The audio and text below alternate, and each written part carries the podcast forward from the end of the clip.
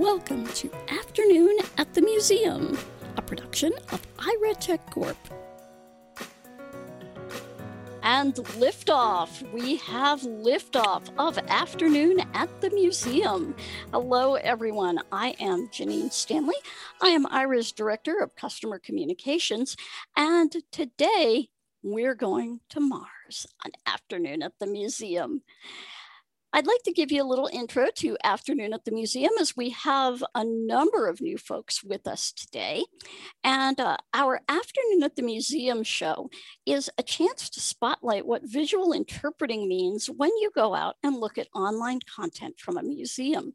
We started our show as an effort to educate people regarding the Black Lives Matter movement and other social and civil rights issues. And we've kind of branched out from that, but that's kind kind of our heart and soul of this show. Well, today we are going to space, which is an equal opportunity place, and we have some very special guests today. Joining me is our host of the show, first of all, Stephanie Watts. Hi, Stephanie. Hi, Janine. How are you today? I am excellent. We have Ryan Bishop, our behind the scenes tech guy. Hello, hey. everyone. Happy to be here. I'm so excited. Awesome. we have Agent Julia. Hello. The first agent in space. and we have our team from NASA. We have NASA project manager and also Aira Explorer, Dina Lambert. Hello, Dina. Hi, everybody. Good afternoon. And we have uh, two of Dina's colleagues from NASA, Michelle Thaller and David Gruel. Hello, Michelle and David. Hey, nice to be here. Hey, everybody. Thanks for having us. Yeah, we are uh, going to get into 90 minutes of excitement here, and we're going to start that excitement with a very famous video. So, Julia, if you want to screen share, we're going to watch seven minutes of terror. I always love the title of this video because it just, uh, you know, it has you already on the edge of your seat. All right, here we go. Okay. Looks like I'm shared. Okay. Go ahead and press play now. Nothing can be taken for granted when you get to Mars. There's a lot of things we just don't know. Oops, sorry. Space always has a way of throwing us curveballs and surprising us. I mean, until we get the data that says we're on the ground safely, I'm going to be worried that we're not going to make it. Perseverance, entry, descent, and landing. Entry, descent, and landing is often referred to as the seven minutes of terror because it takes about seven minutes to get from the top of the atmosphere of Mars to the ground safely. The spacecraft has to do all of this by itself. There are many things that have to go right to get Perseverance onto the ground safely. There's a lot counting on this. This is the first leg of our sample return relay race. There's a lot of work on the line. Starting about 10 minutes before atmospheric entry, we get rid of really the spacecraft part of, of the rover that's been supporting us. We come screaming in to the Martian atmosphere at 12 to 13,000 miles per hour. And the heat shield is what dissipates all that initial energy through friction. The vehicle will continue actually flying itself through the atmosphere. It's sort of like a transforming vehicle that went from a spacecraft and now it's kind of like an aircraft actively guiding itself. When we're going slow enough, we deploy a parachute. The biggest supersonic parachute we've ever sent to another planet. It's critical for slowing down the vehicle. Perseverance's entry, descent, and landing borrows heavily from that of Curiosity. But fundamentally, Perseverance is a different rover. She's bigger, she has different instruments. We've added a lot of smarts on the inside to make it more capable so that it can deal with the landing site that we've given it. The science team identified Jezero Crater as basically an ancient lake bed and one of the most promising places to look for evidence of ancient microbial life and to collect samples for future return to Earth. Uh, the problem is it's a much more hazardous place to land. You look at Jezero, all you see is danger. How do we go to a site that we never thought was safe enough to go to before? So the heat shield, which has protected us all the way through entry, is no longer necessary. We need to get that off so that we can actually see the ground. And we can see the ground in a couple different ways. Perseverance will be the first mission to use terrain relative navigation. So while it's descending on the parachute, it will actually be taking images of the surface of Mars and determining where to go based on what it sees. This is finally like landing with your eyes open. Having this new technology really allows Perseverance to land in much more challenging terrain than Curiosity or any previous Mars mission could. Amongst the rocks and the craters and the cliffs. These things are hazardous to the rover, but these are the things that are interesting to the scientists. Once Perseverance has figured out where she is, we jettison the back shell and parachute and light up our rockets. Those rockets help us steer to a safe landing spot that's nearby. That descent stage takes us all the way down to about 20 meters off the ground. That's when we start the sky crane maneuver. Once the rover has hit the ground, the descent stage will cut loose from the rover and fly away to a safe distance. Surviving that seven minutes is really just the beginning for Perseverance. Its job, right, being the first leg of sample return to go look for those signs of past life on Mars. All that can't start until we get Perseverance safely to the ground. And then that's when the real mission begins.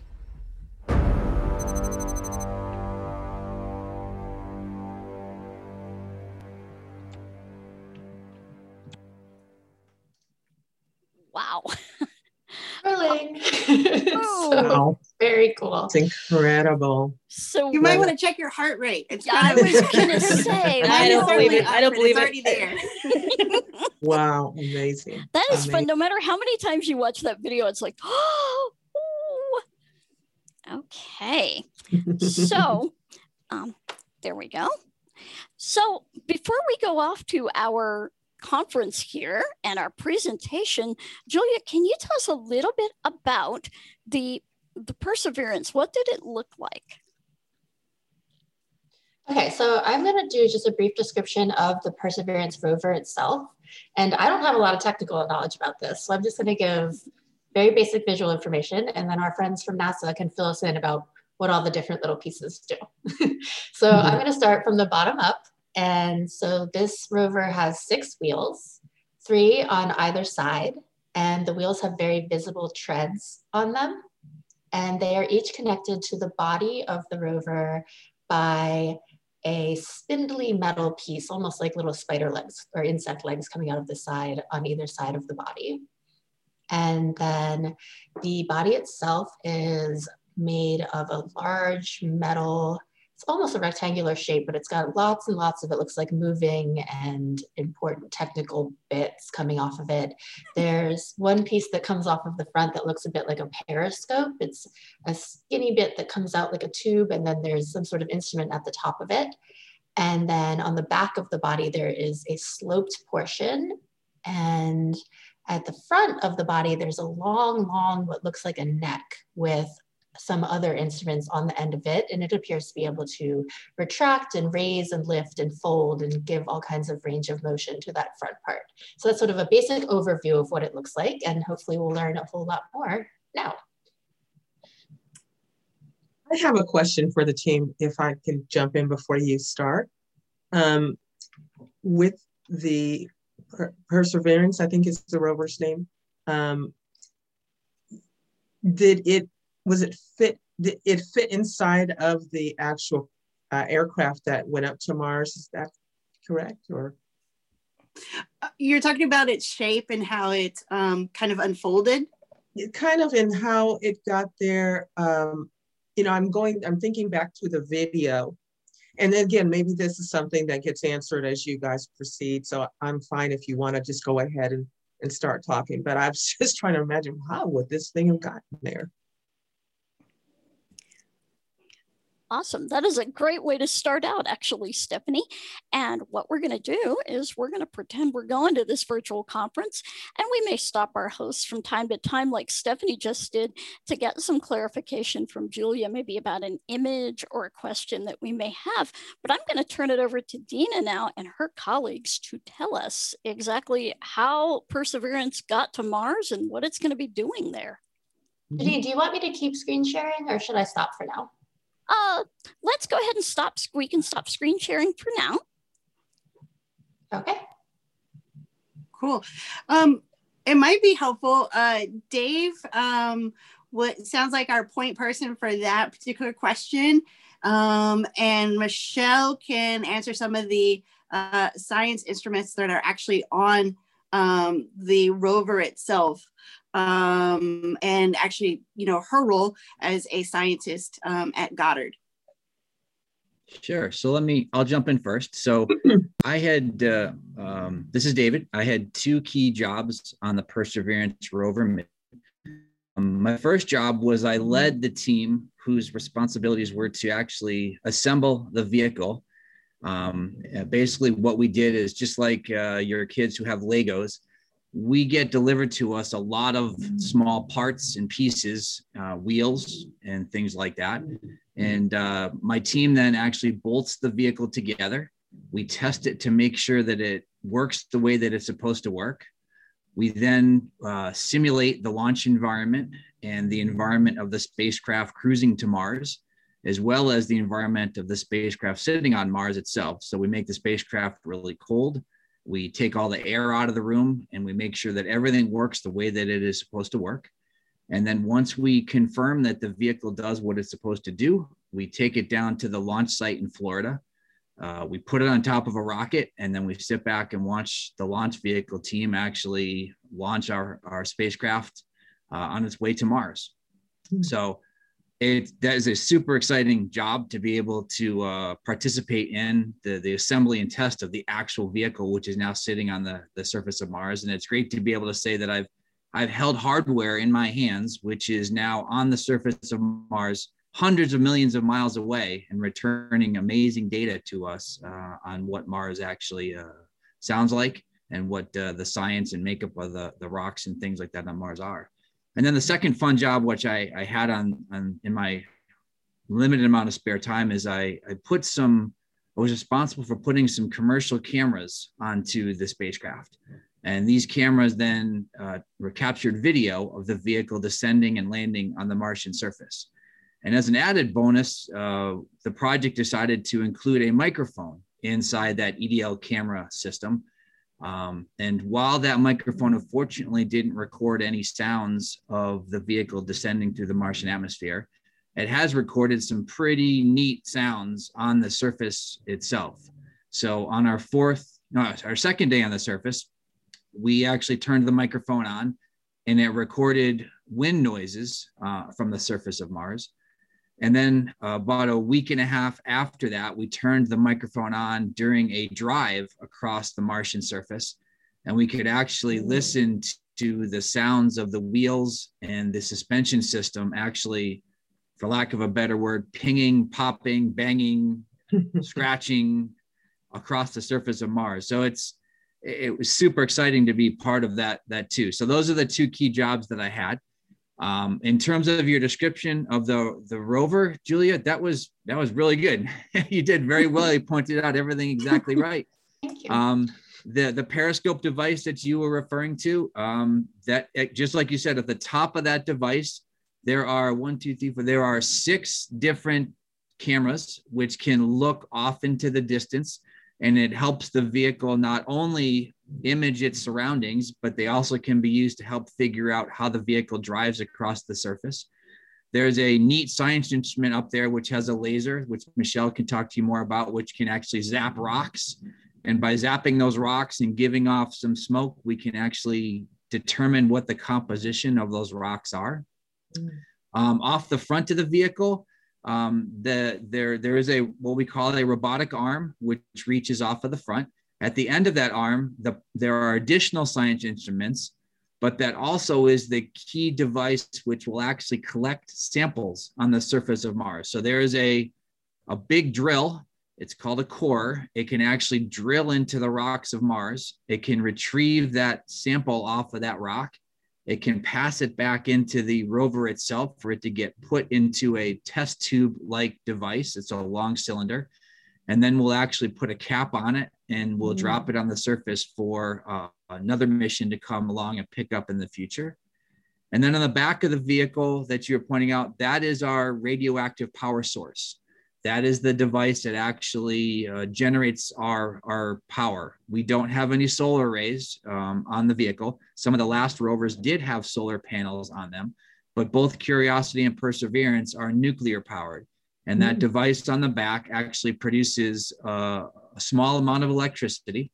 It can produce just about 100 watts of electricity. So um, it's not a lot, but we have a very large battery on board. And so when the rover sits there idle overnight, when it gets very cold out, that device is still producing electricity 24 hours and 40 minutes of a day, because that's how long a day is on Mars. And we just use all that energy to put into the battery. And then when we have to do things like driving or do science or communicating with the orbiters, we actually then extract power out of the battery to actually do those activities. And then once again, we start to charge the battery up again using that power that comes out of the radioactive power source on the back of the vehicle. So it is the vehicle as a whole is very similar to the Curiosity on the surface of Mars. We are a little bit larger because the sampling system that we put onto the Perseverance vehicle is a little bit bigger sized than what the Curiosity rover could handle. So we had to make the rover a little bit bigger. But basically, in regards to the question about how we get there from Earth to, to Mars, yes, the rover kind of tucks up. So for instance, the wheels, when they're on the surface, they stick out in order to keep the, the, the chassis of the vehicle up off of the surface and away from the rocks. But in order for us to fit into the protective device, which keeps us safe as we're cruising through space and then going through the Martian atmosphere, basically the periscope that's up at top of the vehicle, it lays flat. The arm that sits sticks off the front of the vehicle, it tucks up close, right to the chassis. And the wheels get tucked up close too. So that way we can put it inside the aeroshell, which is a lot smaller. And then when we get to the surface, we actually will deploy those, those devices so they can actually stick out and do their job. So yes, we do have to shrink the vehicle up in order for it to fit inside the, the protective cocoon of our spacecraft as well as there are limitations on the size of the launch vehicle too. The launch vehicle says you can only be so large in order for us to make sure we fit within those. We have to shrink the vehicle up and tuck it up nice and tight. Uh, just like keep your arms and your legs close to your body, you, you pull them in tight. And then when you get to the surface, you can expand yourself out and uh, then do the job that you're designed to actually do. When it's fully expanded, David, how large is it with wheels out and uh, periscopes up and everything is opened. Um, so it's it's it's so the top of the periscope is just about seven feet off of the surface of Mars. The wheels side to side, that's about uh, six feet or so. If you were to go side of the vehicle to the side of the vehicle, and then front to back, that arm that reaches off the front can stick off very far. It can stick off over eight feet from the front of the vehicle. So mm-hmm. while the body of the vehicle is about eight feet itself, the arm can stick out another eight feet or so. So it can, the whole vehicle end to end is rather large once you actually get it into its fully deployed configuration on the surface of Mars. Amazing. So, um, uh, when we say the uh, word spacecraft, and this is um, uh, just kind of my experience, when you say the word spacecraft as, as a blind person, it's like, okay, what, what does that look like? Is it a tube? Is it a, um, is it a box? And from what I understand, the um, deployment unit is more of a, a cone uh, shape um, that has a uh, kind of uh, uh walk or uh, skillet shaped bottom, and that deploys away. Am I correct in that assumption? Yeah, that's a great description. Actually, you, you, you got it really good. yeah, it's exactly right. And actually, the only thing I would add is that on the top of that, uh, you know, we kind of view it almost like a top that can spin. But yes, there's a walk on the bottom, and then there's a like an upside down, uh, almost like an ice cream cone on top of that. But yes. on the top of that ice cream cone, there's another um, circular piece which sticks out, and that circular piece is is what we call the cruise stage. And the cruise stage has on board it um, some propellant tanks, it has some thrusters, it has some sensors. And the cruise stage's job is to basically get the entire spacecraft um, from Earth to Mars. So it basically will, its sensors will detect where we are in the solar system. And based on that, the engineers will send commands to the vehicle saying, fire your thrusters in this direction or in that direction to make sure that we are on the perfect trajectory to intersect Mars right where we want to intersect it.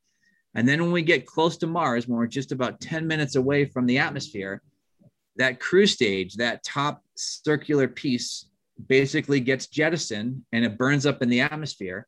And then what goes through the atmosphere as part of the spacecraft then is the walk on the bottom and then the upside down ice cream cone on top of it. And inside of that is the rover, which is what we want to get to the surface to be able to do its science and to drive around and to return all sorts of interesting information about the surface of Mars. And so do we have sound and some other things that that we can hear um, as we proceed today? So we have uh, we have recorded three sound we have recorded at least three sound files that I know are available. There's actually actually four I can think of. So there's we recorded a sound file with this microphone of the vehicle in the vacuum of space. And it was very interesting to us because sound needs to have a medium to propagate. So it needs to be, you know, air or it needs to be in the water. But mm-hmm. in space, there is no medium, there is no air, there is no water. So, right. what actually we discovered, which was an interesting find, was that the, the microphone that we used is hard mounted to the structure of the spacecraft. And it turns out the microphone in the vacuum of space picked up vibrations from a fluid pump that are is on the spacecraft. So let me take one step back the radioactive power source we use is is very very hot and we use the heat from that radioactive power source to keep our electronics warm and how we do that is we have a fluid loop which is a pump which basically just like uh, a car it runs liquid through the very warm radioactive power source and then it runs that fluid through the rover itself and then that heat from the radioactive power source warms the electronics Mm. So that pump that is actually moving the fluid around was it's it, it's got vibrations and then the microphone picked up on those vibrations and it came across as as a sound uh, indicative of the vehicle in the vacuum of space and it was it's neat to sit there and listen to it and realize that this sound is recorded from the vacuum of space so that was one great one we then recorded wind from the surface of mars um, I'm gonna um, stop. I'm gonna pause right there. Okay. Um, I believe uh, Janine or Julia. I think we um, have links to at least one of those sound bites. Can we pull those up? Sure. Let me see. Is it in the email? Yes. Okay. I can send you a link too if it would help to where they all are located. That would probably be easier if you can put it in the chat. Yep, let me do, give me one second. I've got it now. Cool. That's just amazing to hear how sound got created in a place okay. thinking yep. you're not going to get any. So yeah. actually, um, we'll put that link in the chat. But if you go to mars.nasa.gov, um, under the multimedia um, heading, there is a whole dedicated page to uh, sound files. Uh, we will try to play a couple of those during this session now.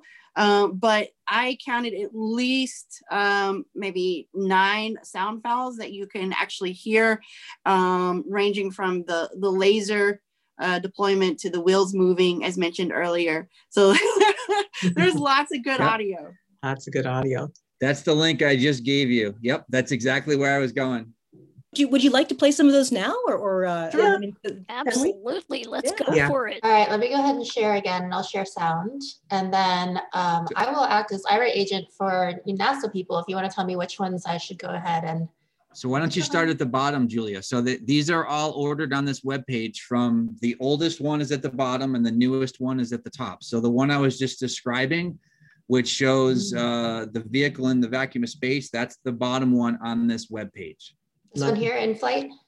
Yep. All right, let me click play.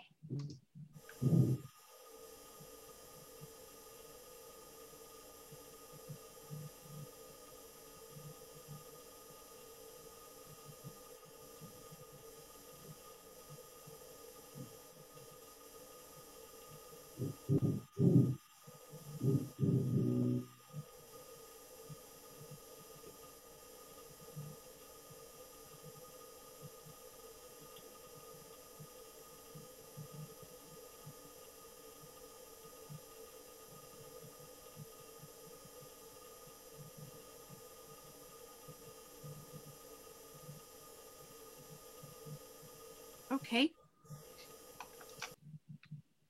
All right. So in space, they may not be able to hear you scream, but they can hear your your uh, fuel pump there. That was the exact thing. I was holding my they breath during that whole thing. No, that's that's exactly right. It was that was it was it's just exciting to to me to to listen Well, to that yeah. and realize that's the vacuum of space.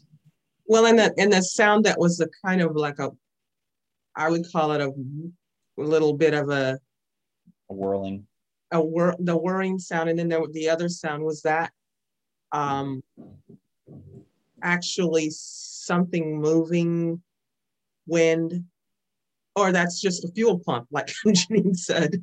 Yeah, so this th- that first audio was just the the pumps by themselves. Gotcha. Okay. Now, there, if you if you listen closely, um, and it's probably best to you know offline. You can actually put it on your headphones, and you can really crank the volume up and listen to it uh, even better. Um, but there, you'll also notice there's some clicks that are heard throughout that sound file, and so it turns out that there are some fluid valves within that heat rejection system, that fluid loop. And you can actually, if you listen closely, you can make out the click of those valves actually opening and closing to regulate the fluid moving throughout the vehicle. Okay. So there's all sorts of interesting information that can be extracted by listening to an audio file, which we really didn't think we were going to record or hear very much because we were in the vacuum of deep space. We were about just under halfway from Mars to or from Earth to Mars when we actually made that recording. So we were deep in the middle of nowhere, if you will, when that recording was was actually done. And David, we had a question, um, and we'll, we'll take everybody's questions that were pre-submitted, but somebody did ask about the specifics of these microphones. What would they compare to uh, in commercial audio equipment? Because we have a lot of audio nerds out there. That is a okay. That is a great question. So, um, let me take. I'm going to take another step back. I'm going to walk you through a, walk down history lane for me. Um, so the EDL camera system that went onto the rover was devised. Uh, the idea came up several years ago, and the concept was to use off-the-shelf hardware in order to catch some amazing videos, so that we didn't have the resources or the or the uh, uh, the drive to actually go and develop a whole system from scratch. So the camera started off as off-the-shelf devices.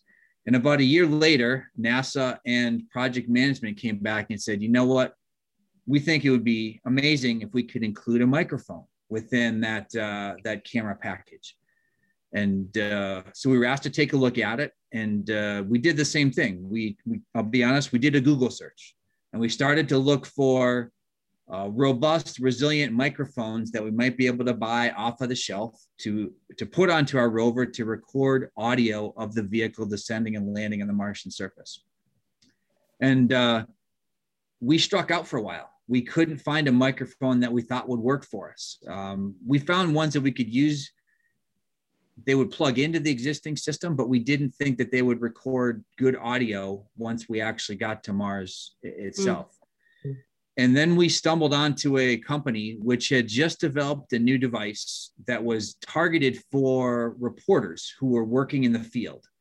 Um, that a, a real high fidelity audio system is very large and it requires a lot of power and electricity and it's heavy and we couldn't put like that something on our spacecraft on, onto the rover itself and and the reporter community news people could not carry those things around with them when they went to do interviews with individuals so this company um, over in denmark had developed a device and that device plugs into a, a, a an iphone or a samsung phone and it allows reporters to use their higher fidelity microphones with their existing iPhones. So you basically would pull this little device out of your pocket, you'd plug it into your phone.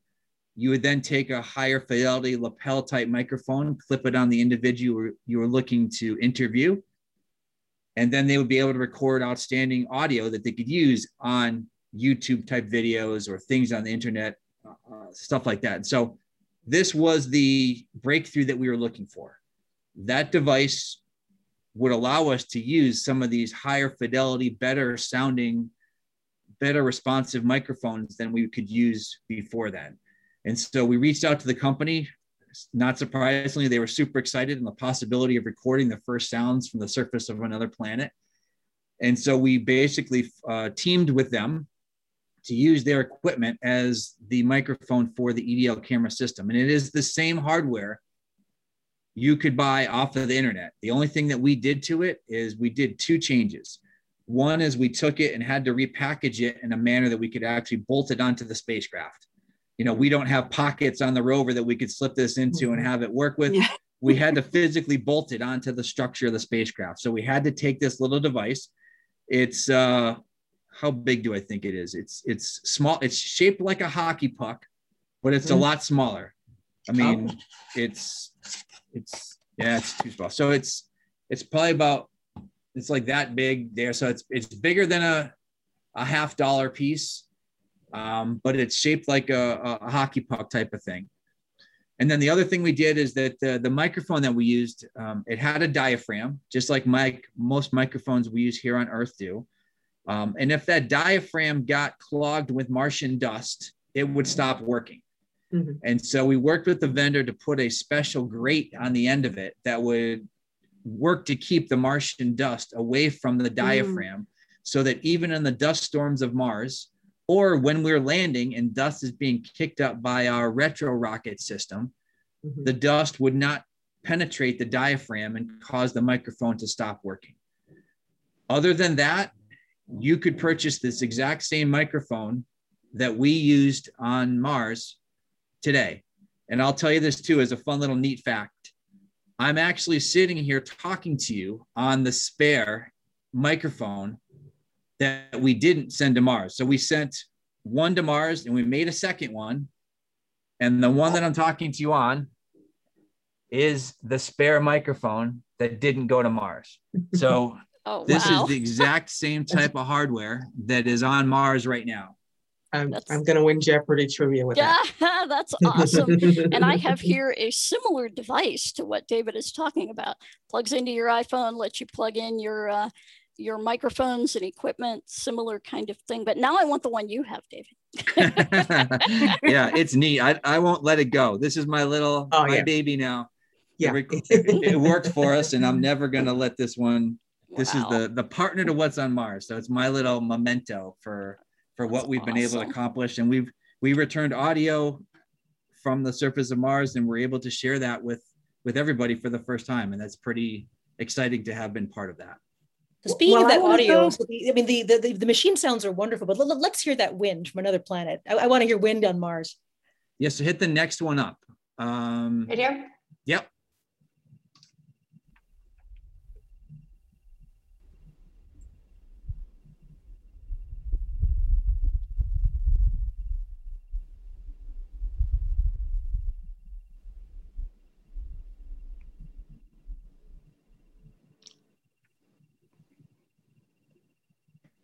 Is it loud enough for everyone?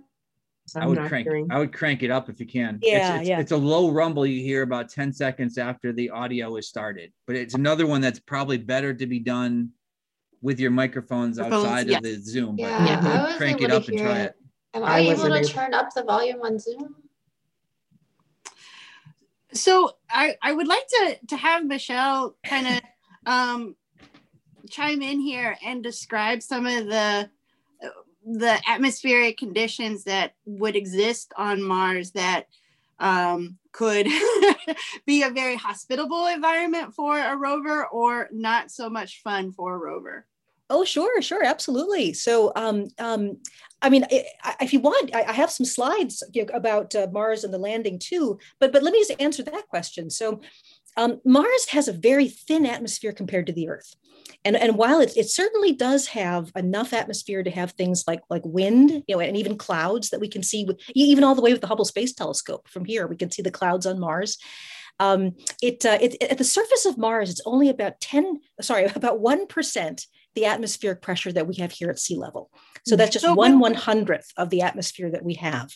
So would so, that be um, similar to what you would experience, like if you were to climb a mountain and you know reach higher elevations on Earth, or is it totally much different? much less? That's right, much much okay. much less. Yeah. So okay. you know, I I know. Um, uh, you know, I, I, used to work at uh, the, uh, the, the big uh, uh, Mauna Kea, the, the, big volcano in Hawaii, and I would work up there at, at close to fourteen thousand feet. And I, I, remember sort of calculating that the amount of oxygen up there was only about sixty percent of the oxygen that you would have at mm-hmm. sea level. But mm-hmm. but that's um, that's actually the, the air pressure while it's lower is uh, it, it, it's it's nothing like one percent. I mean, um, one um, is almost like you're in a vacuum chamber, like you're in a scientific vacuum that's going to suck the air out of something. You know, I mean, like if you if you did experiments in your high school, I remember I remember we put a marshmallow in a vacuum chamber, and because all the air was getting sucked out, the marshmallow expanded, things like that. um, so no, it's um it's very very little atmosphere, and one of the things about having so little atmosphere is that means there are, are very extreme temperatures on Mars, uh, again, compared to the Earth. So the average temperature on Mars, if you were to average sort of all the places on Mars, is, uh, is, is, is, is, pretty close to about 100 degrees below zero uh, Fahrenheit. And so it's it's by and large a very cold place. Now there there are some places that have uh, that are very low in elevation where there's actually a little bit more air, more Martian air. It's worth saying that Martian uh, atmosphere is nearly all carbon dioxide. Uh, there, there's, plenty of, of other little gases, little traces of things like you know methane and argon and a tiny little bit of oxygen and all of that. But but by and large, it's pretty much all carbon dioxide. And Michelle, so it's cert- yes. I'm I'm just gonna jump in real quick and ask, are you able to screen share? I mean, we we've yeah. got some folks out there who would probably enjoy seeing some of the things that you're describing. You know, if if that works for you. Absolutely. Let me uh, let me share my screen now. And if I under, if I understand correctly, uh, Perseverance has a oxygen conversion system yes um, on the rover itself because one of the missions is to is to produce oxygen that we can later um, at least manufacture ourselves once we move into the phase of manned missions, if I'm correct. I believe it's called MOXIE. That's right. Absolutely. yes, MOXIE. And the, the MOXIE lab at the Jet Propulsion Laboratory is one of the absolute coolest places to visit because you know so often when I'm in uh, you know a laboratory here at NASA, it, it's fairly you know quiet and everything is is just sort of calm and the instruments are not making very much noise. And the, the moxie lab reminds me more of, more of like a frankenstein's laboratory. There are lights flashing everywhere. There are sounds. It's a very exciting laboratory to be in. And the moxie instrument just like you said you're absolutely right. Um, it's an experiment to see if we can isolate oxygen from the Martian atmosphere. There, there is a tiny little bit of oxygen, but not very much. And so it, the idea is to actually take things like you know, the carbon dioxide, which is very common, and break it up into uh, into things like like oxygen. And um, th- there's also an experiment. I, I, I, believe it's called RIMFAX. I'm going to get. I, I, have a list that I can make sure I have them all right. But that's actually a radar instrument, and it can actually a radar is is something that actually bounces uh, waves. In this case, waves of uh, of sound uh, uh, actually, uh, well, I'm, I'm, not sure what, what, wavelength is the radar. Not, i don't actually remember, but the um, that's sonar with sound. But anyways, it bounces uh, you know radiation down into the into the surface of Mars. It goes down about 30 feet, I think. Mm-hmm. And uh, we're looking actually for deposits, small deposits of water beneath the soil of Mars there are uh, there's several good clues that there is water, uh, liquid water, under the surface of Mars in small quantities, and so that's something that we're looking at as well. Now, now obviously having oxygen is wonderful for humans to breathe. I mean that, that's what we we need. Um, of course, we wouldn't want a pure oxygen environment. We, have learned that lesson before. The, uh, the air that you're breathing is about 70% nitrogen. So, so actually, we, we mainly breathe a gas that we don't even use. Uh, it just kind of goes in and out of us, and then oxygen is another twenty percent or so of the atmosphere. Uh, but you know, pure pure oxygen environments are very risky because any little spark uh, you know, if it's pure oxygen, it'll start a pretty big fire. Know, combustion happens a lot more easily with pure oxygen. So anyway, let me let me describe the slide that I'm showing you. Um, I'm showing you right now uh, an illustration based on observations of Mars of the entire planet Mars, and there is a small inset circle. I would say about halfway up between the equator and the pole of Mars And then there is a, a box that shows you a close up of that area, which is the landing site that we call Jezero Crater. And I, I can show you some more images of Jezero Crater as well. But um, this actually, uh, as you heard from the video, that seven minutes of terror video, this was a very exciting and significant place to land. And it also was very risky. Normally we would land on a much flatter place, so we wouldn't have to aim so carefully. But you know, in this case, the uh, uh, the spacecraft was able to guide itself in very, very well autonomously. Because remember that light, you know, the, the, the, the signals we're sending back, you know, radio signals, microwave signals, they all travel at the speed of light. And the day that we were landing on Mars, Mars was so far away that those signals took a little over 14 minutes to go one way. And so a conversation, it's like, help, something's wrong. 14 minutes for that signal to get all the way to the earth. And then we'd have to solve the problem and say, oh, here's the solution. And probably more than half an hour would have passed. So the, uh, the spacecraft had to be able to do this all independently. So um, in the inset image of this crater, the crater is about uh, 30 miles across and it's very circular. I'll actually show you a, a picture of it in the next uh, slide. The next slide is, is, a, is actually a picture from one of our satellites around Mars. It's a high resolution image. You're seeing kind of a, a, a light brown sandy color. There are, are, bits of it that are darker. And uh, this is actually areas where the, the, the, wind on Mars has blown dust deposits. Um, you can sort of see a shape that reminds me of a very shallow giant plate, like a dinner plate, a brown mm-hmm. dinner plate, uh, about 30 miles across. And on the edges of the dinner plate, there are uh, there's a ridge of mountains and that that mountain's ridge it's a crater it was formed when a, a, large object an asteroid hit mars very very long time ago many billions of years ago and um, the, unlike some craters that you see that are very deep and scooped out this crater is very shallow in fact, the rim almost kind of disappears in some regions. It's hard to tell where that rim of mountains is. And the shallow uh, aspect of this crater is what we were really interested in because this crater was filled in by a river. And on the, uh, if you think about uh, a clock face, you know, roundabout between like nine o'clock and 10 o'clock on the clock face, you'll see a channel, sort of a dark colored, thin channel that, that actually winds around like a river on earth does.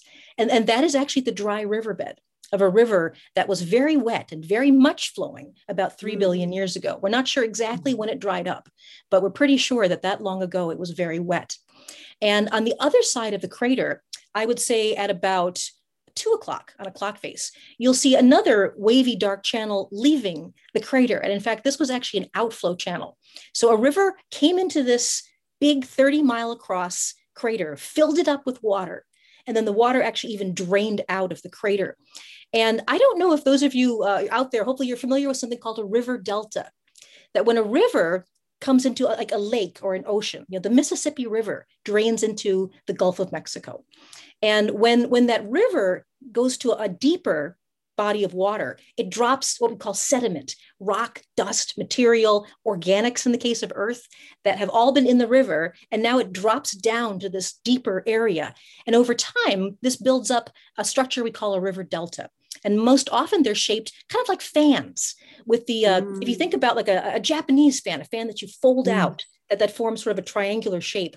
The, um, the, the very narrow bottom of that fan is what would be connected to the river and then and then that the broader shape that you fold out that would then lead into the lake itself as all of this sediment drops out and the reason we chose this location is we think that billions of years ago, we, we, we were certain that there was a lot of liquid water, probably global oceans on Mars. Uh, exactly how extensive those oceans are, we don't know yet, but that's one thing we're, we're exploring. But um, this crater would have been a lake of liquid water. Mars would have had an atmosphere thick enough to actually have liquid water because with only 1% of the atmosphere that you have on Earth, any liquid would actually boil away. We're, we're, not really aware of this, but you need air pressure to keep liquid as a liquid. If you were to put a cup of water out into space, it would immediately boil away and become crystallized and actually just become a vapor and then ice if you're in space. But um, so, so, so we actually think that, that in this river delta, we have billions of years of Martian history and possibly evidence of any life any any life that would have been in that water is is is buried in that sediment and those layers of one layer of mud after another that was built up over billions of years And so this is a very exciting place for us to land. We wanted to land where this river met this huge lake and dropped all of its stuff out, including possibly early signs of life. The, um, the, the, the, the, earliest signs of life we have on Earth are, come from about 3.8 billion years ago. Those are the first chemical signals that something was changing the environment around it that we think was life. And that's what we're looking for here. I mean, we would we would obviously love to find, you know, a seashell or something or a fossil, but what, what we're actually expecting to find is just areas in the soil with very different chemistry. One area being different in another. And yeah, that that actually speaks to um, when we say life. A lot of um, people may believe, okay, are we looking for dinosaurs? Are we looking for mm-hmm. you know Martians that we see on you know we we grew up knowing on on television? But actually, it's at the microbial level um, of existence. That's Is right. That that's right. Okay. Yes, there's a there's another organization called SETI, the Search for Extraterrestrial Intelligence, and they look for radio signals from actual civilizations. These are very, very excellent, serious scientists. These aren't people that you know believe like mm-hmm. you know UFOs abduct people and they wear tinfoil hats. These are really, really good scientists, and um, uh, you know, they, they actually have teased me several times. It's like NASA is looking for pond scum, you know, and and actually things even smaller than pond scum, things like germs, you may, you know, maybe even a virus. Uh, but uh, I would be really excited to find Martian pond scum. I mean, the, fossil of it, the evidence that had been once there. And by the way, we are not certain that Mars has no life today. This is this is very controversial. This is one of the things we're trying to find out. There's no evidence of very large or complex life anywhere on Mars, but there are some indirect things that could be signs of life. We don't know yet. Uh, you know, one of them is the emission of natural gas, methane an organic gas. Organic means uh, a molecule that's based around a carbon atom structure, and that's what we're made of.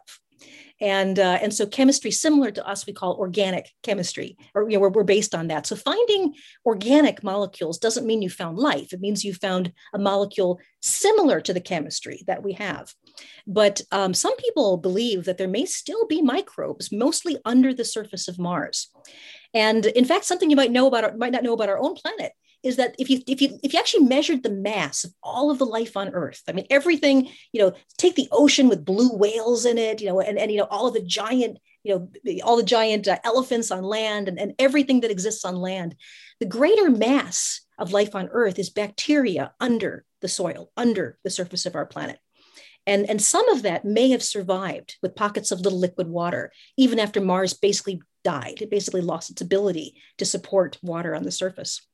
So Michelle, you mentioned yes.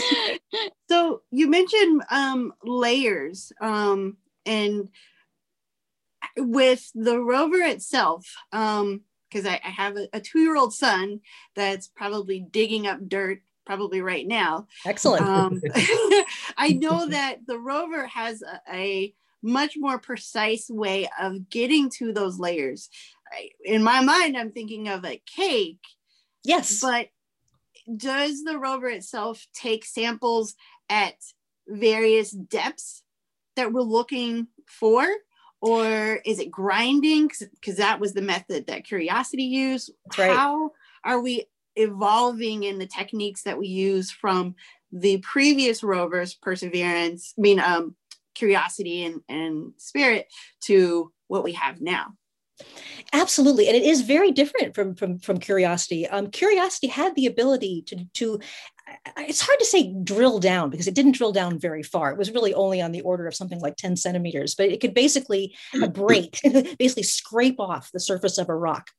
And uh, and then you get a nice clean sample without a lot of dust on it. And, and then I mean, similar, it, it was actually a different sort of laser, but, but both of these rovers have lasers that then fire and, and, and basically make little puffs of smoke, basically vaporize some of the rock. Ah.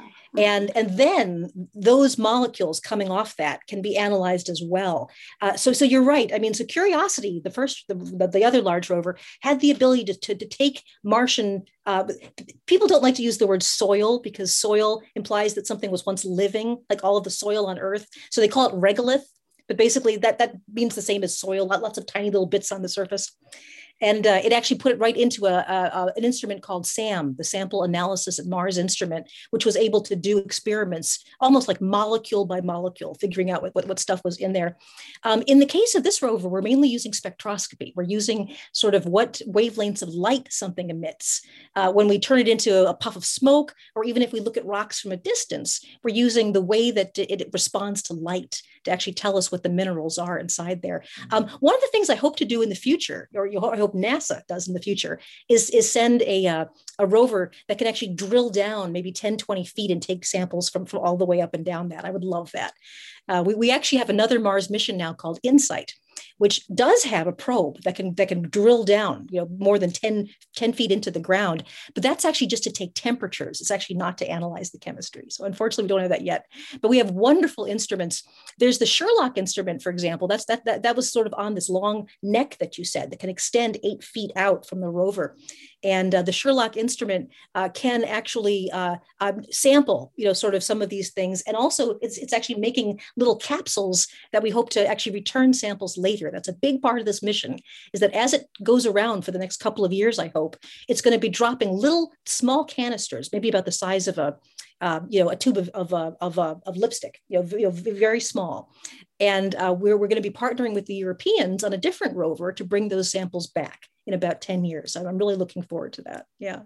Michelle, I'm going to jump in and ask Please. real quick. Um, Julia, is there anything um, visually that, um, and, and, Michelle, thank you for such a um, just comprehensive description using the clock face. That was very helpful to me.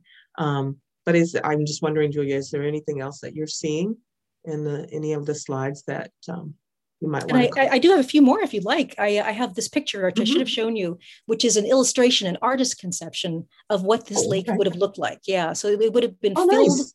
almost to the brim with water. So in this case, again, you see this very, very shallow plate-like lake, uh, very circular. And, uh, and it's seen at an angle here, and you can actually see the river draining in and the other river draining out. Mm. So, you know, this was a place where we had a chance to collect lots of gunk, lots of everything that fell out of that river and fell out of that lake over perhaps billions of years. There's, let me put it to you this way there, there's no lake bed on Earth that old. The, the earth changes so much because i mean we have erosion and wind and water and rain but we also have plate tectonics you know the continents move around and there are volcanoes mm. that spread new lava over over everything and so there's this nowhere on the surface of the earth where we have the bottom of a lake from this far back in the history of the solar system and this was the time that we believe life was starting definitely on earth and very possibly on mars mm-hmm. so this mm-hmm. will be our first as a species anywhere our first chance to sample what a lake was like 3 billion years ago mm. That's amazing. Yeah, and let's see what else do I have here. Oh yeah, so so I, I just have a little uh, uh, a little inset of where the Mars Perseverance rover landed, and you can see that there is this river again draining sort of through, actually kind of making a, a little bit of a gap in this rim along this big plate, and uh, and and there is this sort of fan-like shape as it has dropped all of the the stuff that we all the stuff has sunk to the bottom of the lake, and um, the layers actually are there for us to sample. We don't need to drill anywhere. As we move through this river delta, and as we move up and sort of out of the crater, which is the plan, we will be sampling uh, different heights of that delta. And, and, each layer will be from a different part of Mars's path. So, in mm-hmm. some ways, Mars sort of did the drilling for us here and uh, and and that's a wonderful place to land. I, I, am so excited about what's going to happen in the coming uh, coming years. And actually, I, I want to play this for you, and then I can stop with my uh, my things. Um, this is actually a, a, a video, and you'll hear sound too, of the very last phases of landing on Mars. And the footage, for those of you that can, can see this, is real. Uh, Dave mentioned that they, they, there were two cameras that were placed, two, two commercial cameras, uh, one on the rover itself looking back up at the spacecraft as it's lowered down, and one on the spacecraft looking down at the rover. Hmm. And, and you're going to hear the engineers very excitingly say, you know, we are we're, we're, going to, we're about to start that sky crane, right? So the, the sky crane is going to lower it down on wires to give it a nice gentle landing. And um, uh, one thing I will say that, that can sometimes be a little bit misleading about this video is that we didn't have these images at the same time these things were happening. Uh, the, the, images actually were downloaded after the landing. We had shorter, easier to just sort of ring out you know, little signals from the rover as to what was happening in the spacecraft. And then later on, we were able to, to actually beam back this wonderful high resolution television signal, which I've never mm-hmm. really seen before on a planet. So let me play that, and then uh, I can actually even stop and start it if we want to talk about anything. So it's very short. So here we go. Meters per second, altitude of about 300 meters off the surface of Mars. We have started our constant velocity accordion, which means we are conducting the sky crane, about to conduct the sky crane maneuver. Uh, you one of the, one of the things that you're seeing in this now is you're seeing the the, the sort of rusty red surface of Mars that's actually mm. below the rover, and there's wind blowing all around it from the actual rockets, the, the, the, the small rockets that are keeping the spacecraft aloft, and now now gently lowering down the rocket. And there are two windows that are inset to the left hand of that. And right now they don't look like much. They just look like, look like they look like looking at some cabling and looking at some metal. But what you're going to see is the actual image, one from the rover looking up and one from the spacecraft looking down of, of this, this wonderful chemical laboratory being lowered onto the surface of Mars. So let me, let me play that bit. Sky crane maneuver has started. About 20 meters off the surface. And here you can see it being actually supported hanging down from the spacecraft. Mm-hmm. We're getting signals from MRO. Tango Delta. Touchdown confirmed. Perseverance safely on the surface of Mars, ready to begin seeking the sands of past life. And then now you see everybody cheering and jumping up and down. And uh, of course, everybody is wearing masks.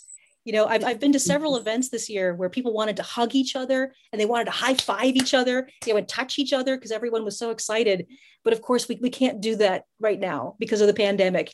And um, I even, uh, uh, in, in, October, I hosted the arrival of, uh, uh, well, not the arrival, I hosted the sample taking of an asteroid 200 million miles away. And same thing, we were all masked up. We, we, couldn't, we couldn't hug each other. That was a hard part of this year. Mm-hmm. So that's uh, so Michelle, Michelle and Dave, um, what does the, uh, when I hear the word crane, um, or the sky crane maneuver, um, are we thinking of like thin cabling um, that's just one cable? Is it multiple cables um, that extend out?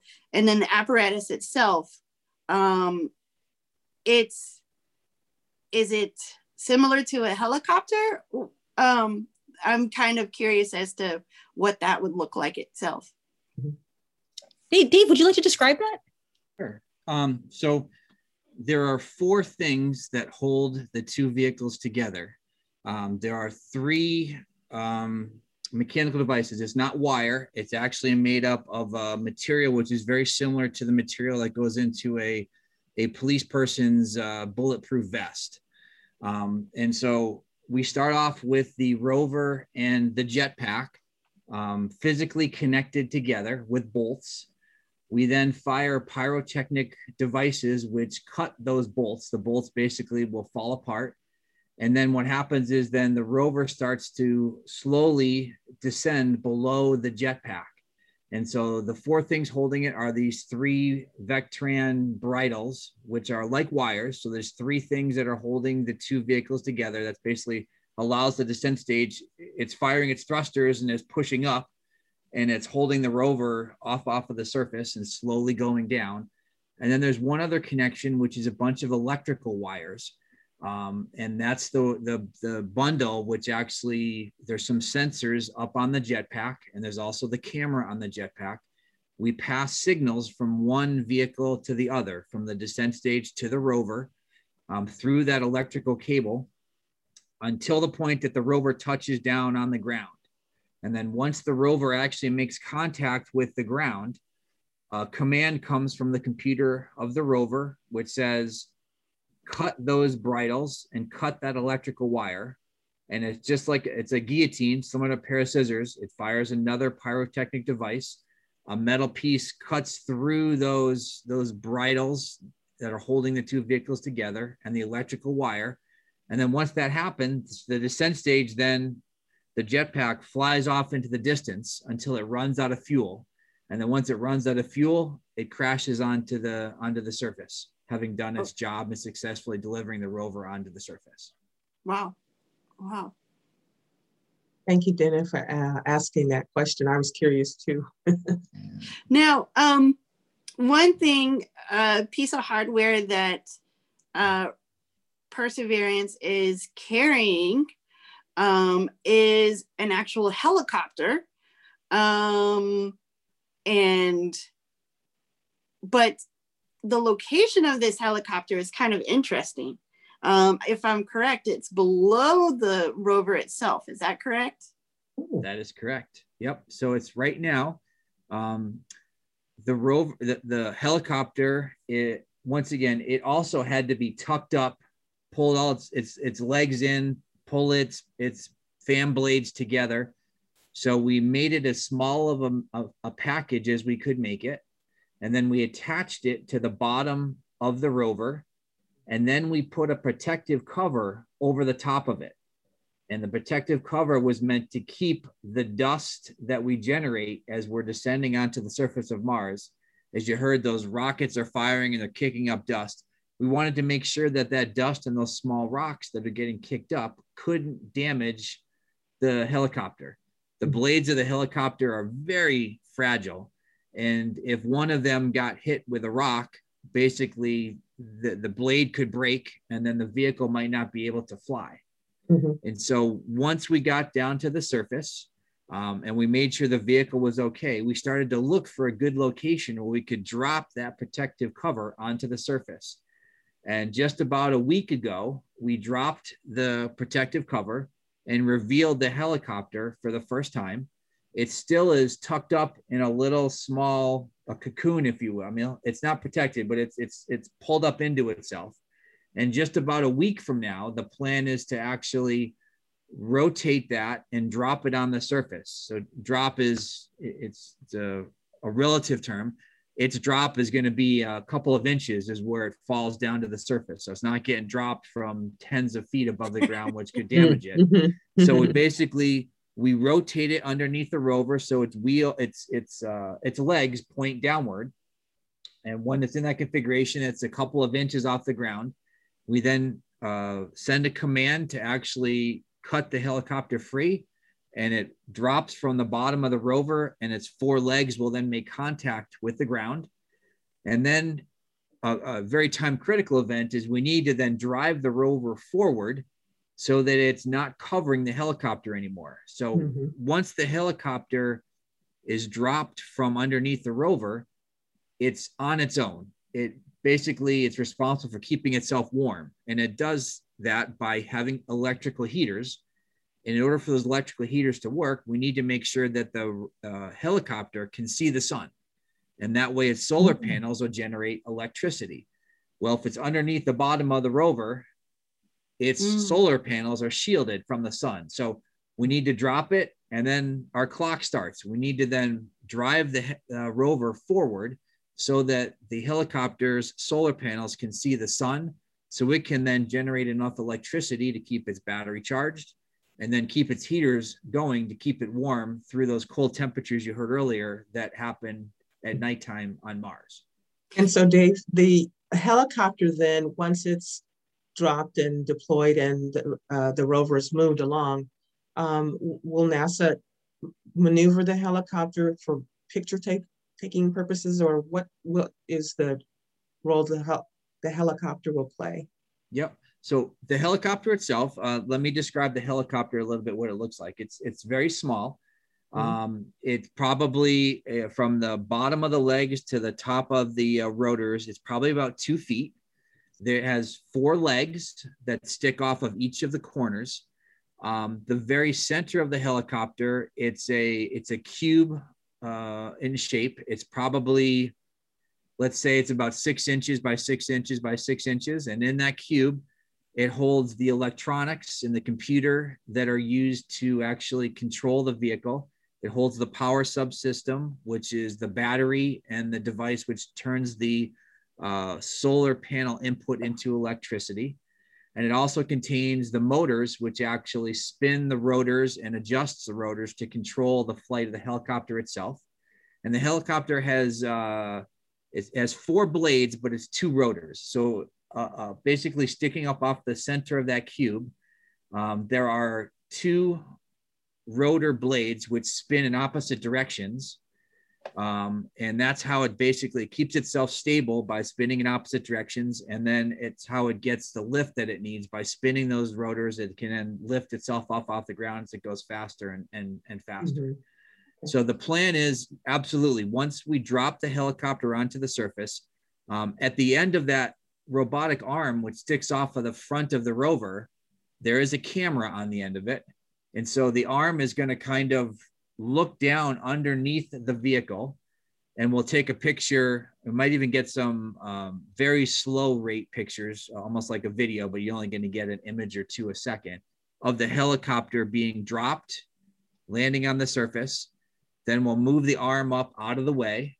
We'll then drive the rover. I think it's forward. They had discussion about going forward or backwards, but they'll go one direction or the other. We can go in both directions on the rover and then they'll stop a short distance away and take images of the helicopter on the surface of Mars. Mm-hmm. Then, after they get those pictures over the next couple of days, the rover will continue to drive away. And once we get a good distance away, a safe distance away, um, they're going to then spin the rotors of the helicopter up, not to the point it can fly, but just to show that everything works as expected. Then the rover is going to drive either even further away and then the next opportunity to, to spin the rotors on the helicopter will be to actually take flight. And they'll actually lift up about 10 feet off, off the surface, hover there for tens of seconds, and then they will then descend back onto the surface and having done a successful flight on another planet. And they oh. plan to oh. do four or five flights over 30 days of Mars. Um, and each subsequent flight will get a little bit more aggressive. So the first one's up and down. The next one will be up a little bit to the side, back to the middle, and down again. And then with each subsequent flight, they'll get more and more aggressive, going up faster, going to the side faster and longer, mm-hmm. and then coming back to the place that it started. Eventually, you know, if the helicopter is successful after its four flights in its 30 days, to answer another question we usually get, yes, the rover will drive away from the helicopter and leave it behind. Um, and that's because the helicopter is a nice to have technology demonstration on 2020. And the 2020 mission has some very important scientific objectives that it has to get onto. We need to start collecting the samples. We need to start exploring that river delta you heard about. Mm-hmm. Um, and in order to do that, we then need to move on from the helicopter portion of this, this mission and focus on the science and sample gathering portion of the mission. Mm, okay. Very good. So, um, uh, so for Michelle and Dave, um, I believe Michelle, you had mentioned that the rover will traverse the um, the riverbed. Um, I'm not sure as to how, like, what the shape of the um, the route will be, but I know that there is a primary mission and also extended mission. And I believe the extended mission is to go into the um, the rim. Is that correct? But that's right. So I mean, you know, at, at, NASA, you know, we, we basically have you know mission success defined by all of our major scientific goals that we hope to accomplish relatively quickly. But of course, we hope things will last longer than than, than that. Uh, in the case of the Curiosity rover, we're, we're you know we're, getting pretty close now to coming up on the 10th anniversary of it landing on Mars, and uh, another one of our um, uh, the Opportunity rover, I believe, lasted almost 13, it lasted a little more than 13 years. So, you know, I mean, this, hopefully this will be there for a while. So, yeah, the, the river delta is, uh, is, you know, although it is certainly an incline, it's a gentle enough slope that the rover should be able to move up it, you know, slowly and carefully and, uh, and actually, you know, get out of the crater and sort of go into the, the, the riverbed area. Um, I will try to send you a link. Uh, there, there is actually uh, some, some published information about what route they think they're going to take right now and uh, and then this of course may change they may have different ideas um, one of the things that I thought was rather lovely is that we've started to uh, to name different locations as we start to begin studying where the rover is.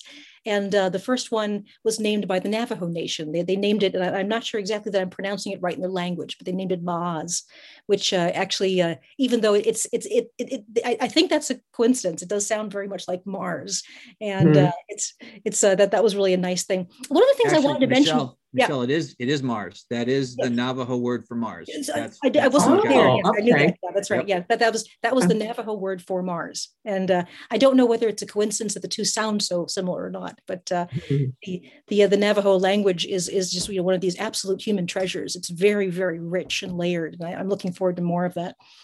The, um, the other thing I wanted to, of course, remind you is remember the helicopter is working at only 1% the air pressure that we have on Earth.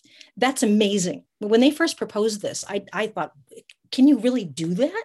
But uh, but it, in fact, you know, I'm looking forward to seeing that. And of course, they did test it uh, in giant vacuum chambers, uh, if specifically, I believe it in Houston at the uh, Johnson Space Center, and uh, and so it should be able to fly, you know, under uh, under those conditions.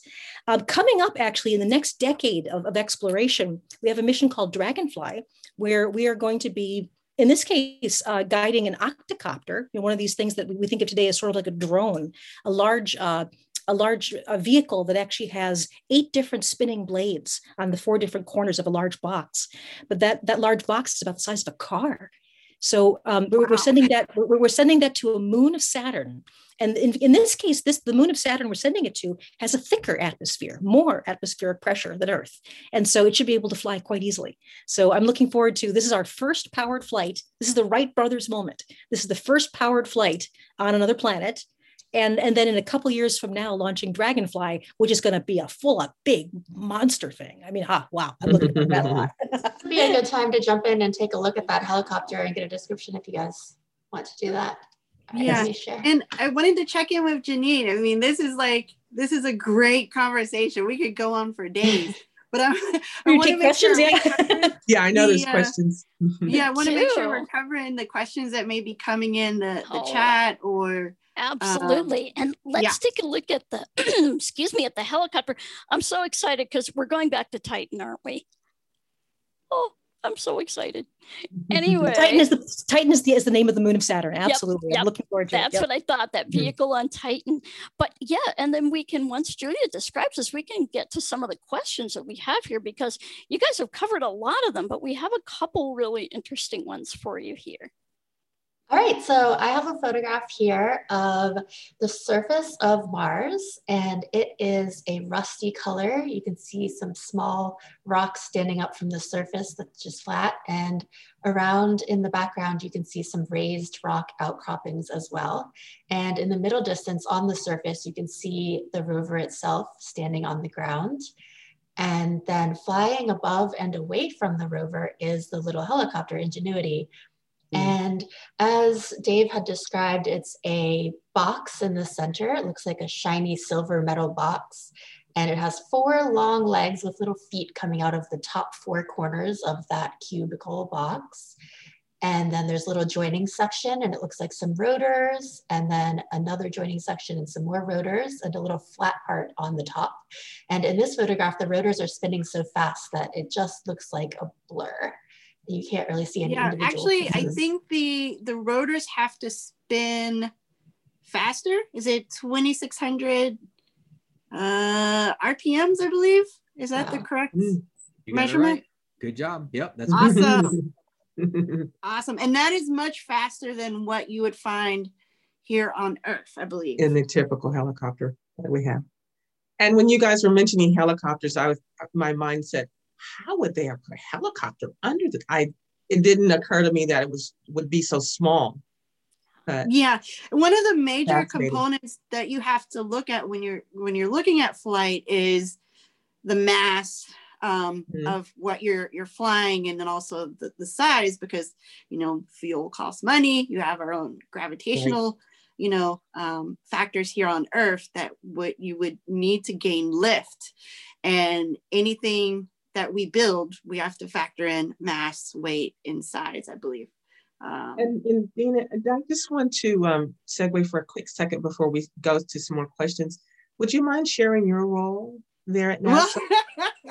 so so I'm a project manager within our Mission Operations Directorate Okay. at Goddard Space Flight Center. Goddard is um, one of 10 field centers uh, within NASA. Uh, we have over 80,000 employees.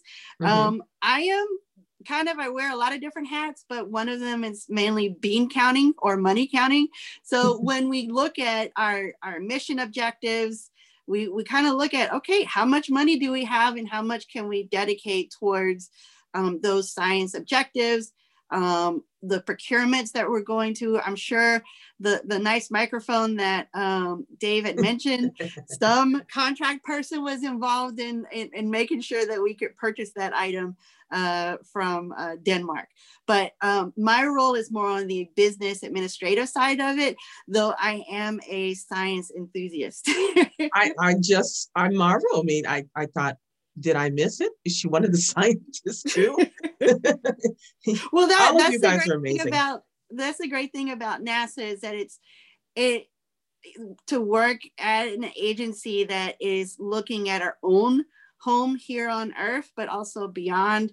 It's easy to get engaged with with our mission, whether you are working as a scientist or an engineer or safety or even in our, our business administration area like I am. hmm Amazing. All of you guys are amazing. I just, um, I, I just wanted to uh, let you know that I am fascinated with this presentation today. And um, Janine, are we? We could got probably stay for here for hours. or- Yeah, let's. We have a question here about satellites, and the questioner asks: Are there satellites on Mars or surrounding Mars for communication and uh, data transfer? And if so, what is their transmission? What are the the parameters for their transmission? Hmm. That's a good question. Yeah, I could start with that one. So there are, yes, there are assets that we have in orbit around Mars, and uh, they greatly enhance uh, our landed rover missions. Um, what it allows us to do is that we can carry much smaller communication packages on our rover because instead of having to downlink all of our data from the surface of Mars all the way back to Earth, we just need to transmit that data up to an orbiter that's in orbit around Mars. And then that orbiter transmits the data back to Earth. So, Mhm. good question is well. What's the difference? So, what the orbiters have is they have very large antennas. They have antennas that are, for instance, two plus meters across. So, say seven feet or so across. And what that allows them to do is when they point that antenna at Earth, they get a very large signal gain out of it, which means they can get much higher data rates between Mars and Earth than we can get from the surface. We only have small little antennas on our rovers. Once again, because we couldn't put something that large and get it to the surface. It takes up a lot of volume, they're heavier, um, and you need to be able to point them. So we sit on the ground and we're buffering all of this amazing imagery data, sound data, information on the health of the spacecraft. It's getting all buffered up. And then an orbiter passes overhead and using a UHF link, ultra high frequency link, we transmit that data from the surface to the orbiter. And in some of these uh, communication sessions, we're getting a, over a gigabit of information, which is a lot from the surface uh, of another planet. And then the orbiter receives that data. It then points its high gain antenna back to Earth. And then it blasts all the information back to Earth coming from the surface of Mars. So it, it relays all that information from the surface and allows us to get a lot more images, a lot more data from the surface than if we had to communicate directly from the surface itself. Hmm. Wow. And a So- related question so here: fun- How long does that take? You know, to get all that image. You know, for one pass. So a pass is usually it's relatively short. It's actually uh, when an orbiter comes overhead, it's something on the order of 10 minutes or so. And so we send data up to the orbiter at a at a high rate, but the signal doesn't go very far. So it can get to an orbiter going around Mars, but it can there's no way it could be detected all the way here at on on Earth.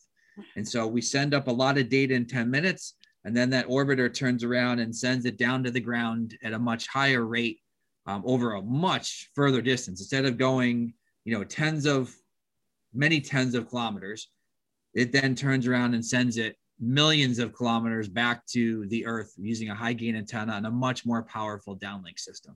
And actually, I, I, have a fun thing to add here. If I, if I can share my screen, I can show you some of the images that were taken during the landing and give you a sense of how, how accurate we are. So um, the first image I'm going to show is actually an image of the Curiosity rover, the older rover. Uh, so let me uh, let me share my screen here, and then I'll start this presentation. Uh, there we go. Can you can you see an image in front of you? It's uh, an image of again looking down at Mars, which is kind of rusty brown, and uh, we're actually at the edge of the crater that, um, that that Curiosity is in, Gale Crater, another really interesting ancient lake. Mm-hmm. And you see, uh, sort of there, there's a kind of a, a dark, uh, a dark shadow of, of cliffs around the edge of the crater. But then down at the very bottom of where the cliffs are, there's a small little just kind of a little light smudge and there's a box around it and to actually it, you can expand the image. There's an inset image. That's actually the curiosity rover seen all the way from our satellites around mars. Hmm. so the, the, the curiosity mm. rover is the size of you know, a, a, small car.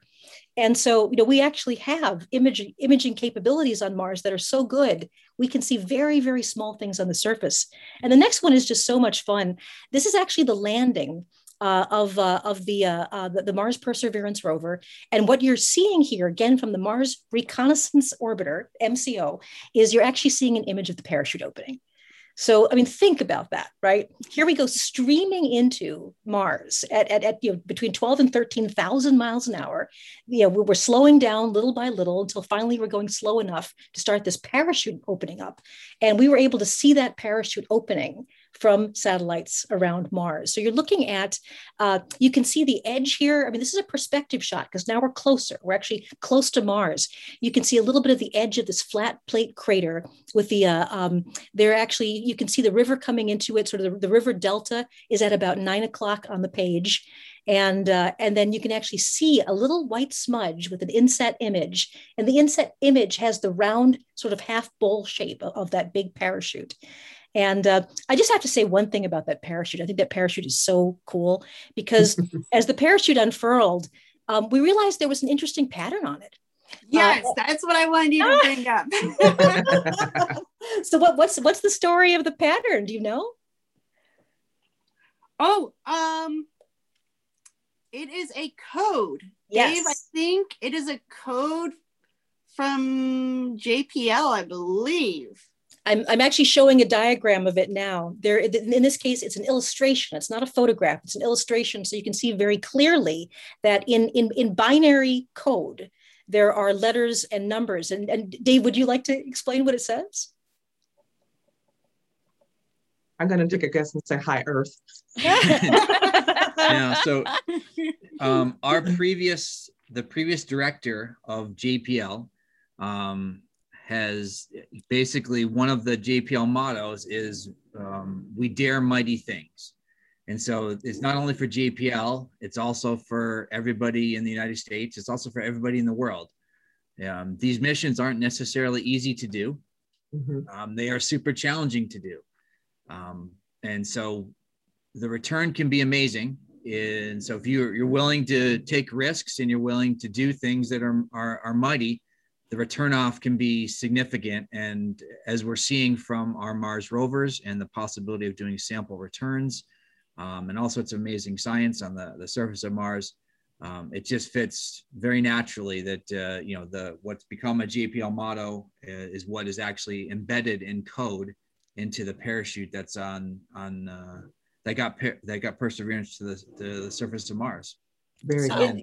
In the illustration, you can actually see letter by letter. The, there's an inner ring that says DARE, D A R E, and then mighty things. And on the very outer ring, I believe the, there are the, the, the, the, coordinates and longitude and latitude of the Jet Propulsion Laboratory. Isn't that right? Oh, that's fun. It's, yeah. That gets you, wow. to, if you plugged it into uh, your Google Earth, it'll basically get you right to the visitor center of the Jet Propulsion Laboratory in Pasadena, yeah. California. So, I was going to ask if that in Pasadena. Right? Yeah. yeah, it's so much fun. I believe Janine has a a very interesting resource for our really enthusiast, um, I space do. enthusiast, the 3D printing, I, I believe. do. So the, the Oh. folks at see3d.com, and that's S E E, the number three and the letter D.com, uh, they produce 3D models and they have access to NASA's library of 3D models. And they actually will make you a model of things like the International Space Station, the Curiosity rover, the Spirit rover, the uh, Opportunity rover, uh, a number of astronomical kinds of things like images of uh, uh, constellations and things like that. And they send those to you with a written description of the model so that you will know all of the parts of the model. And I know that even on the uh, rovers, the wheels move. They have them printed so that Mm. they have movable parts. Uh, but you can see all these things. And I don't know if they have perseverance and ingenuity yet, but please check these folks out because they are incredible. It's a volunteer effort that they make these. They do not charge for them. And uh, they're just, they do take donations though. And so Yeah. please. I think I, I want to see if I can get the uh the parachute. That it sounds really beautiful with the uh the motto. That would be Yeah, awesome. Yes. I Yeah, love the- that. I thought the it was going to be a QR code and you would, you know, read the QR code.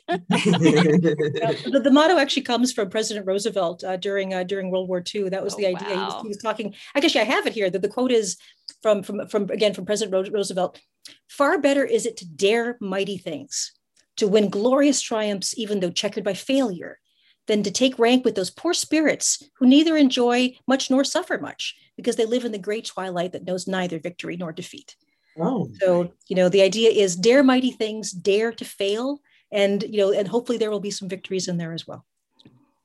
dear my Awesome. Awesome. Uh, we are daring mighty things here on Afternoon at the Museum.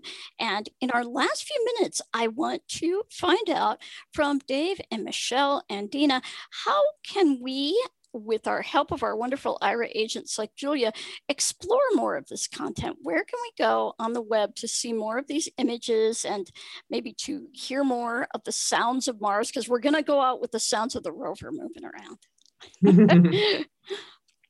Well, certainly, you know, you can find such great web content on, on, on mars.nasa.gov. I mean, ju- just that simple, you know, and, uh, and and that's where you can find the, uh, the the the audio files that we talked about, and there are more of those. Um, not not necessarily specifically with Mars, but but uh, I've worked several times with a woman named Noreen Grice. Ah, who does, yes. uh, yes, does science books that you tactile Mhm. science books. So we've done, uh, you know, science books about the, the sun. We've done about the Hubble Space Telescope, and I'm sure she also has some. I think she has one with the, about the moon. I'm not sure about Mars, but uh, th- th- those Oh, are really gonna have to wonderful. find resources. Not, moon one not now. yet. Not, Not Not yet. yet. Yeah. Okay. That's right. It's a soon. We got to put a plug in with her to uh, get that one going. Well, Yeah. the sun one is my one of my coffee table books, Yes, actually. right, right, oh wow! cool. So mars.nasa.gov is kind of your one-stop shop for this particular content. If you are interested in, you know, looking at that with an Aira agent, and if you would like to have NASA invest in Aira as an access partner, we are working on that, folks. So let us know if you are enjoying this content. And apologies for the commercial there, but we so much appreciate Very good. Yes. all coming and we could be here for hours i'm telling we haven't even gotten into my favorite sound from mars the laser measuring the rocks and that's a whole program about martian geology that i would love michelle for you to come back and dave as well to come back and talk to us about because i find it absolutely fascinating Absolutely. And we have a wonderful audio podcast at NASA called Curious Universe. Curious Ooh. Universe. all And, and it's it's it's just a beautiful podcast. The, the the young woman that does it at Goddard, I, I think she's just doing amazing work. Very well produced. It covers all topics of, of NASA science, but I, I believe there's there's more than one on, on Perseverance on the rover. So I think that that'd be a wonderful Ooh, thing. to, uh, fantastic and the name of that again was Curious Universe. Now I'll try to post a, uh, a link in the universe awesome And I'm sure you could plug it into your podcatcher of choice. Oh yeah, yeah, I am sure you could, and we will definitely uh, make some notes of that and the other wonderful links that you folks have given us. Well, I want to thank Dave Gruel Michelle Thaller and Dina Lambert for being here from NASA. Thank you all so you. much. Thank oh you. my goodness, we thank have so many people us. saying more, more NASA, more NASA. hey, Aira in space. do we do we get to go out with sound, Janine? Did I hear that? We correctly? do. Let's cue up yeah. the sound, Julia. There yes. is one of these sounds of the rover moving around. Um, yeah. For driving. Yeah, the driving. Let's listen to this. So brilliant. Just this whole thing. Yeah. Um, oh, yes. Absolutely love it. you know, we had, uh, uh, you know, watching YouTube as we're going through, um, we've had so many people from their schools uh, who are on here right now watching. Um, we have people who are going to be doing uh, plays on space that are watching, trying to get some ideas. We've had so and many others. Listen to that other... in the background. They're wow. along.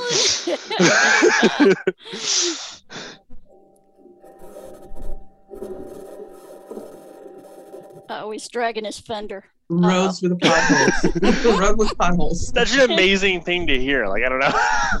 I know. What What's interesting to me is how that sound carries through that minimal atmosphere.